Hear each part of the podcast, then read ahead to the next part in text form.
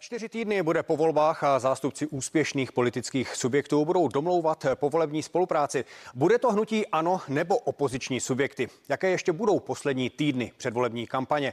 Co říká předvolebním průzkumům? Zeptám se bývalého premiéra a předsedy ČSSD Jiřího Paroubka, který bude mým dnešním hostem v pořadu interview. Dobrý den.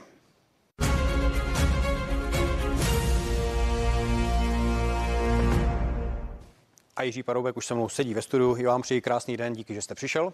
Dobrý den. Pojďme nejprve zhodnotit tu aktuální kampaň. Eh, jak ji vnímáte? Co podle vás nejvíce rezonuje? Tak já si nemyslím, že něco výrazně rezonuje. Těch témat je celá řada. Já jsem se díval i na nějaké ty televizní debaty, myslím si ty regionální, tak tam mě zatím nezaujalo nic, ono jich tedy moc nebylo v těch celostátních debatách, tak um, tam si myslím, že, uh, že nevím, co si z toho ten volič odnesl. Odnesl si asi to, že, že třeba pod takovým tím tlakem uh, premiéra nedokázali obstát uh, předsedové dvou opozičních stran, které se nechali vyvést z míry takže, takže já no, jsem zatím to je rozpad... trochu váš subjektivní názor, protože podle, podle výsledky ankety to, to dopadlo trochu jinak. Andrej Babiš vlastně skončil v té debatě, uh, co se důvěryhodnosti týče až na druhém místě za Víte, ankety jsou ankety a průzkumy veřejného mínění jsou průzkumy veřejného mínění. Já si myslím, že Andrej Babiš tohle to dělá na základě určité, určité, řekněme, to, co od něj chtějí, to, co od něj chtějí jeho markety, marketéři a, a podle toho to tedy udělal dobře. Takže z dlouhodobého hlediska, myslím jako hledisko do voleb, tak si asi e, docela polepšil, to nevidím vůbec špatně a Jan Hamáček, který třeba vystupoval v té debatě, tak tak byl z nich nejlepší a pak jsou, pak jsou někteří lídři, kteří... Znovu říkám, podle ankety skončil až na posledním místě. No, tak určitě, protože prostě Eh, to, ty ankety bych nebral tak vážně. Pak eh, jsou někteří lídři, kteří mají problémy s vyjadřováním. Hmm. Nejen ti krajští, ale i ti, eh, ti celostátní. Dobře, já bych se ještě vrátil ale k těm tématům. Co by podle vás tedy mělo rezonovat? Co považujete za zásadní v té předvolební kampani? Tak za zásadní považuji taková témata, jako je bydlení, protože všechny politické strany udivují svými sliby, kolik toho postaví každoročně, ale jak si Eh, nemají až na výjimky nějaké, neukazují žádné nástroje, jak toho dosáhnout. Určitě je to téma pandemie, určitě je to téma s tím související zdravotnictví, sociálních služeb, protože to se ukázalo jako eh, svým způsobem rozhodující téma do budoucna. No a samozřejmě také finance, rozvoj národního hospodářství, stabilizace národního hospodářství, Eh, zajištění růstu, hm, zajištění určité, určitého vývoje, pozitivnějšího vývoje státního dluhu, to znamená, aby ten dluh eh, klesal hm, rychleji, než zatím se předpokládá, takže tak jako třeba Němci, že chtějí mít během dvou, tří let už vyrovnanou vyrovnané, eh, vyrovnané hospodaření státu, no tak to třeba nemusíme tak pospíchat. Je to reálné? Nemyslím, podmínkách? že je to v našich reálne, eh, podmínkách reálné, ale nemyslím si, že sedm let nebo o kterých okolí, o jakém čase se hovoří nebo bude ještě hovořit, ty názory se mění, pulzují v té volební kampani. Takže tak... kdybyste byl v pozici potenciálního premiéra, tak tohle byste voličům nesliboval, že bychom měli v dohledné době vyrovnaný rozpočet? No já si myslím, že to je právě potřeba, potřeba slíbit, ale také je... no, Když říkáte, že je to nereálné, tak... No, nereálné, nereálné je třeba... Slibem nezarmoutí. Ne, nereálné v našich podmínkách třeba rok, dva, takhle to myslím, ale třeba to celé volební období, ty tři, čtyři roky říct, tohle uděláme třeba v příjmové oblasti, tyhle daně eh, zvýšíme, to vlastně až na výjimky ty politické strany neříkají. A tyhle výdaje zredukujeme, tak eh, některé strany fantazírují o tom, jak dokáží zvoje zredukovat výdaje státního rozpočtu o 100 miliard, to je nesmysl. Takže nebo slibují, že se sníží výrazně počty státních zaměstnanců, na no co s nimi, tak půjdou na pracák, stejně se budou pak platit eh, de facto ze státního rozpočtu nebo z veřejných zdrojů. Takže Domnívám se, že v našich podmínkách bychom měli být ambicioznější a ten státní dluh se v těch letech 2014 až 2019 vyvíjel velmi dobře, výkony národní hospodářství skvěle přímo, ale v těch posledních letech je to podobné jako v těch jiných zemích, ale myslím, že ta, ta reálná výkonnost české ekonomiky je vyšší, než jaké, jaké si vláda nebo ta hlavní vládní strana klade ambice. Vy jste mi teď před debatou říkal, že jste se nějakým způsobem zapojil do v úzovkách, řekněme, záchrany ČSSD, protože ty preference nejsou eh, zrovna lichotivé. Tak eh, spolupracujete s nimi i na těchto tématech? Radíte jim, aby, aby třeba zapojili více eh, ten rozpočet, to, co jste mi tady teď nastínil? Tak já myslím, že ta kampaně nějakým způsobem nas, zahájená, rozjetá, té sociální demokracii jiných politických stran, abych to nenazval záchrana ČSSD.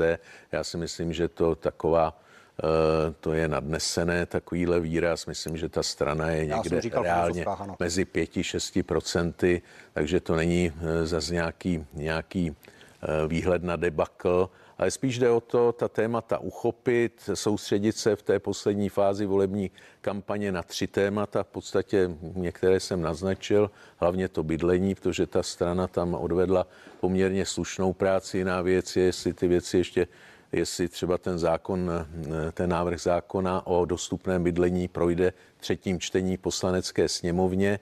Protože... Dokáže to ta strana dobře prodat, tak aby to voliči eh, slyšeli na to, že to vlastně nějakým způsobem eh, zprostředkovali, zařídili, anebo eh, z toho vytěží někdo jiný?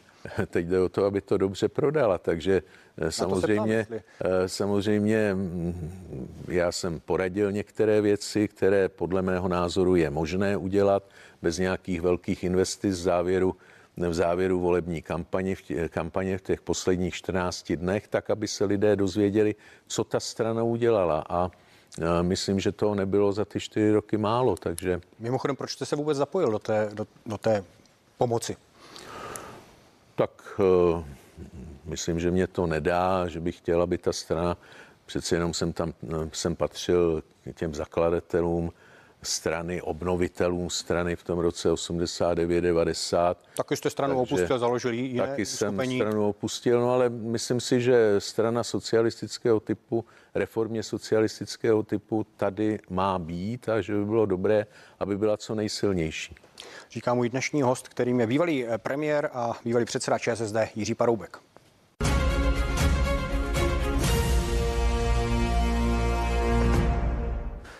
Kampaň z hlediska slušnosti. Vy jste tady nastínil tu eh, debatu, kdy jste říkal, že většina lídrů ustoupila agresivnímu pojetí Andreje Babiše.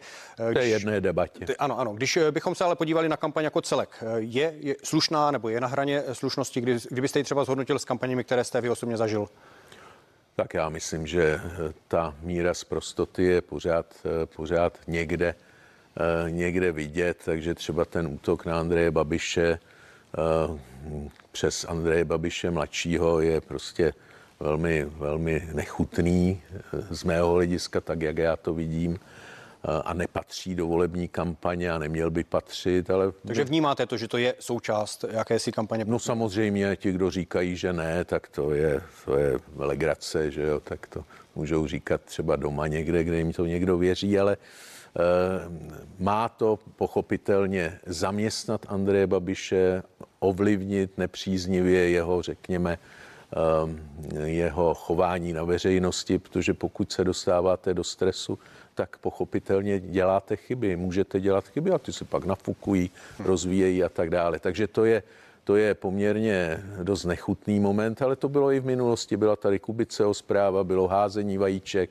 takže já myslím, že ta kampaň je zhruba na té úrovni kultury, jako byla eh, vždycky. A když se podívám třeba do sousedního Německa, tak tam je samozřejmě ta kampaň korektnější. No ale teďka, když vidí um, křesťanské strany, že zaostávají za sociální demokracií, která byla ještě před pár týdny outsiderem, no tak se pouštějí také do lídra sociální demokracie podstatě osobními útoky, takže to asi k politice patří, jak to říkal prezident Truman, americký prezident Truman, kdo se nechce spálit, nesmí do kuchyně. Takže takhle to je. Vy říkáte, průzkumy jsou jedna věc, že byste je nebral až tak úplně vážně, tak eh, jak vy vidíte osobně eh, ty šance jednotlivých stran? No, průzkumy já jsem vždycky bral vážně, ale eh, neberu vážně ankety. To bych, to bych oddělil tyhle ty věc, dvě věci, ale tady je zvláštní, jak v těch průzkumech jsou takové tři skupiny těch, kteří, těch výzkumníků. Ta jedna skupina, kde, kde tedy vysloveně vedou ty protivládní strany, ty dva protivládní bloky, pravostředové bloky, pak je tady eh, tak, taková ta agentura, která je tak někdy na ano, pomezí. Proto říkám, ty, ty výsledky se dost různí, proto ano. se ptám na váš názor. A pak, eh, pak jsou tady hm, agentury Phoenix Research, SANEP. Eh, SANEP má velice zajímavou metodu výzkumu, která, které říkají něco jiného, dokonce i sociální demokracie v nich má tak někde kolem těch 6%.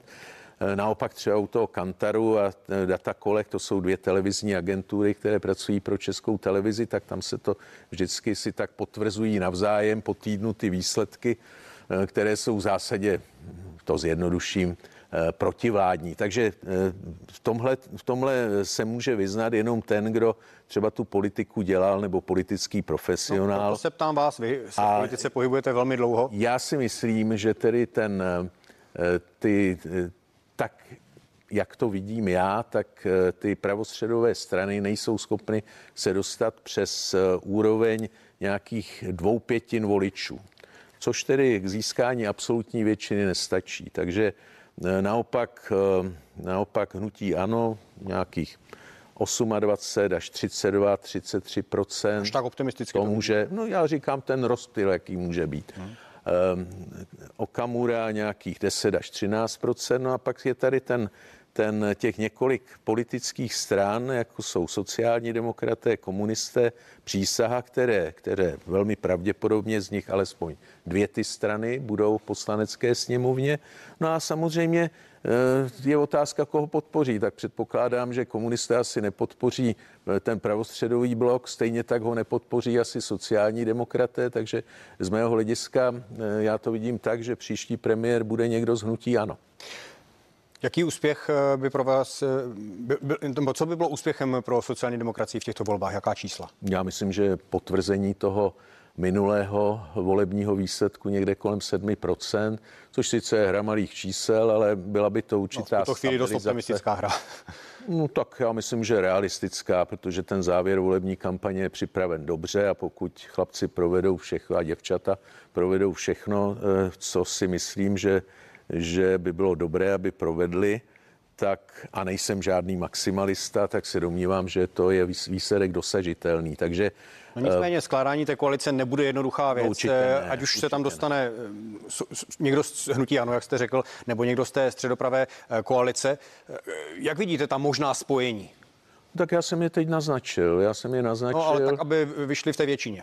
No, tak ta pravostředová, ta pravostředová spojení, jak se ukazuje, tak ta vyjádření těch, těch lídrů těch stran, ta jsou velmi silná ve vztahu k hnutí ano, to znamená, že nechtějí spolupracovat. Dobře, ale tady navážu, eh, jsou to jenom předvolební eh, sliby, protože oni samozřejmě nemůžou teď voličům říct, že po volbách půjdou eh, do koalice s hnutím ano, protože velmi pravděpodobně by tím ztratili voliče. Takže myslíte, že tady může dojít k nějaké změně názorů, třeba u ODS, kde ten kde přeci jenom jsou asi dva tábory, nejsou všichni tak striktně proti spolupráci s ANO. No, pokud nebudou chtít zažívat pak během těch let vládnutí pokud nebudou chtít zažívat eh, velmi ostrý, eh, ostrý vnitrostranický boj až rozkol strany, tak prostě do toho nepůjdou. Samozřejmě je možné jiné řešení, že tam převáží eh, nějakou těsnější většinou názor, že země potřebuje vládu a že tudíž je možné, tudíž je možné jít do koalice s Andrejem Babišem a já si nemyslím, že ODS zrovna by byla schopná dát s Andrejem Babišem, s Andrejem Babišem dohromady těch 101 eh, potřebných poslanců. A upřímně 101 poslední, potřebných poslanců, to je většina tak na půl roku, na rok maximálně. To je to většina, vidím. kterou jste měl i vy ve své vládě. No ano, ale já jsem to řešil jiným způsobem, že jsem tu a tam um, ad hoc nechával věci prohlasovávat i komunisty. Takže takže mm, to tady tahle ta možnost asi nebude, takže to není žádná většina stabilní. To, to znamená, potřebujete k vládní k vládnutí většinu, alespoň 105 nebo aspoň 103 mandátů no, a tohle to složit. Ale jak toho dosáhnout? Protože teď naposledy včera nebo předevčírem jsem eh, zaznamenal i eh, prohlášení Tomia Okamury, že v žádném případě nechce jít do spolupráce eh, s Andrejem Babišem. Nikoli tedy s ANO, ale s Andrejem Babišem. No tak to je právě, já jsem také mluvil o tom, že, že ten příští premiér bude velmi pravděpodobně zhnutí ano, ale tím naznačuju, že to nemusí být Andrej Babiš. Takže, A váš tip? No, můj tip tak je tam několik lidí, kterým asi Andrej Babiš důvěřuje, takže na prvním místě asi pan Havlíček, eh, takže ten by to mohl být, ale eh, také od, eh, od pana Okamury to vidím jako určitý výkop k povolebnímu vyjednávání, to, že co je nepochybné, že pravice s panem Okamurou prostě spolupracovat nebude. Stejně jako nebude chtít spolupracovat s komunisty, se sociálními demokraty by možná spolupracovala, kdyby tam byl Petříček a ten tam není. Takže a zase s Petříčkem by se ta strana do té sněmovny nedostala. Takže takže je to složité a je to ještě složitější díky rozhodnutí ústavního soudu, protože ten vlastně ty integrační tendence, které byly v tom předchozím volebním zákoně, tak, tak je omezil a teď eh, třeba i to, že by, že by třeba eh, vytvořili vládu eh, dvě předvolební koalice, pět stran de facto, tak je velmi složité vůbec na sestavu té, té vlády, jenom když se podíváte, že má každá ta strana nějakého kandidáta na ministra financí, má úplně jinou představu No, o, o ano, tom, to byla jedna z mých dalších otázek, které jsem chtěl položit. Na, na čem se vlastně mohou shodnout, kromě toho, že nechtějí Andreje Babiše? No tak to bude velmi Jak, jak dlouho by taková koalice ano. mohla podle vás fungovat? No tak to vidíme na Slovensku, takže podle mě, podle mě ne dlouhou dobu. Takže... Na druhou stranu v 90. letech jsme tady měli opoziční eh, smlouvu a vydrželo to čtyři roky. Ale to byli dva, řekněme, borci, kteří se znali, kteří si důvěřovali a kteří věděli, když jeden druhému něco slíbí, že eh, to bude ten druhý držet. Takže to v tom dnešním politickém prostředí prostě neplatí. Takže, takže... myslíte, že tehdy ta politická kultura byla výš než je dnes? No já myslím, že to bylo specifické, že, eh, že Miloš Zeman a Václav Klaus prostě byli lidé, kteří k sobě měli důvěru. Jejichž názory byly rozdílné, politické názory byly rozdílné, ale pokud se na něčem dohodli, tak to, tak to drželi. Hm. A to, to si v, té, v téhleté situaci, eh, když by vládlo třeba pět stran, ať to budou z toho pravého tábora nebo z toho populisticko-levicového, tak si hm, těžko umím představit. Hm. Takže o to, o to, to bude složitější. Eh, ten projekt toho vládnutí a znovu bych se vrátil na to Slovensko, protože my zavíráme trošku oči, ale eh, tam, tam jako se to moc, moc jako nedaří. Tam máme vidět výstrahu. Hmm, přesně tak. Pozastavím se nad jednou aktuální eh, věcí a to je to, že Miloš Zeman byl hospitalizován v nemocnici. Nakolik může tahle ta situace ovlivnit v případě, že by tedy nebyl ve funkci, že by nebyl schopen vykonávat funkci prezidenta v době po volbách? A to by znamenalo, že premiéra by jmenoval předseda Senátu. Co by to znamenalo pro Andreje Babiše? Tak samozřejmě tohle je spekulace, protože samozřejmě je. moje, moje informace jsou takové, že, že Miloš Zeman tam jde v podstatě na nějaký preventivní nebo ozdravný pobyt. To je dobře, že to říkáte. Máte tedy informace o... Ano, já mám tyto informace. protože neříkám, že ty informace, neříkám, že ty informace jsou úplně přesné. Eh, nemusí být, ale mm, ten zdroj, z kterého to má, mám, je poměrně přesný většinou, takže mm, myslím, že Miloš Zeman tam čas od času chodí do té vojenské nemocnice, jak já tomu říkám, když jsem unavený, tak dají mě do tvarohu a tím se dám dohromady. Takže myslím si, že tahle ta ozdravná kůra několika denní ehm, prospěje a zase na několik měsíců. Takže je to, je to takový ten jeho typický ano, ano, pobyt. ano, řekl bych, že je to tak. Pokud to bude delší dobu než ty čtyři týdny, než ty čtyři dny, tak samozřejmě to je pak, eh, to pak ta moje informace nemusí být přesná. Hmm. Jak dlouho si myslíte, že bude trvat eh, sestavování koalice? No tak záleží na volebním výsledku. Jestli to, bude, jestli to nebude těch 105 jasných, nebo aspoň 103 jasných, řekněme, tak a pak třeba těch minimalisticky 101 jasných. No, dobře, je něco, co může ještě tu kampaň zásadně ovlivnit teď za ty poslední týdny? Tak samozřejmě, že může. Může se objevit nějaký velký skandál, ale já jsem si všiml, že třeba i ta, ta věc, kterou rozvíjejí parlamentní listy eh, ve vztahu k financování nějaké, nějaké té eh, legrace, nějaké té, to občanského združení, nebo co to je, pana Fialy, předsedy ODS, tak to, to, si to, toho nikdo nechce všímat. Takže je otázka, jak ty, jak ty kulisy jsou nastaveny a jak ty karty už jsou rozdány a že se chce třeba s těmi kartami, které jsou eh, dohrát. A pak by to tedy znamenalo, že eh, ta struktura toho volebního výsledku bude zhruba stejná, jako jsou dneska ty preference. Nechme se představ, překvapit. Mým hostem v pořadu interview byl Jiří Paroubek. Díky, že jste přišel. Děkuji pěkně za pozvání a schanou. No a z dnešního interview je to už vše. Těším se s vámi na viděnou u dalších pořadů CNN Prima News.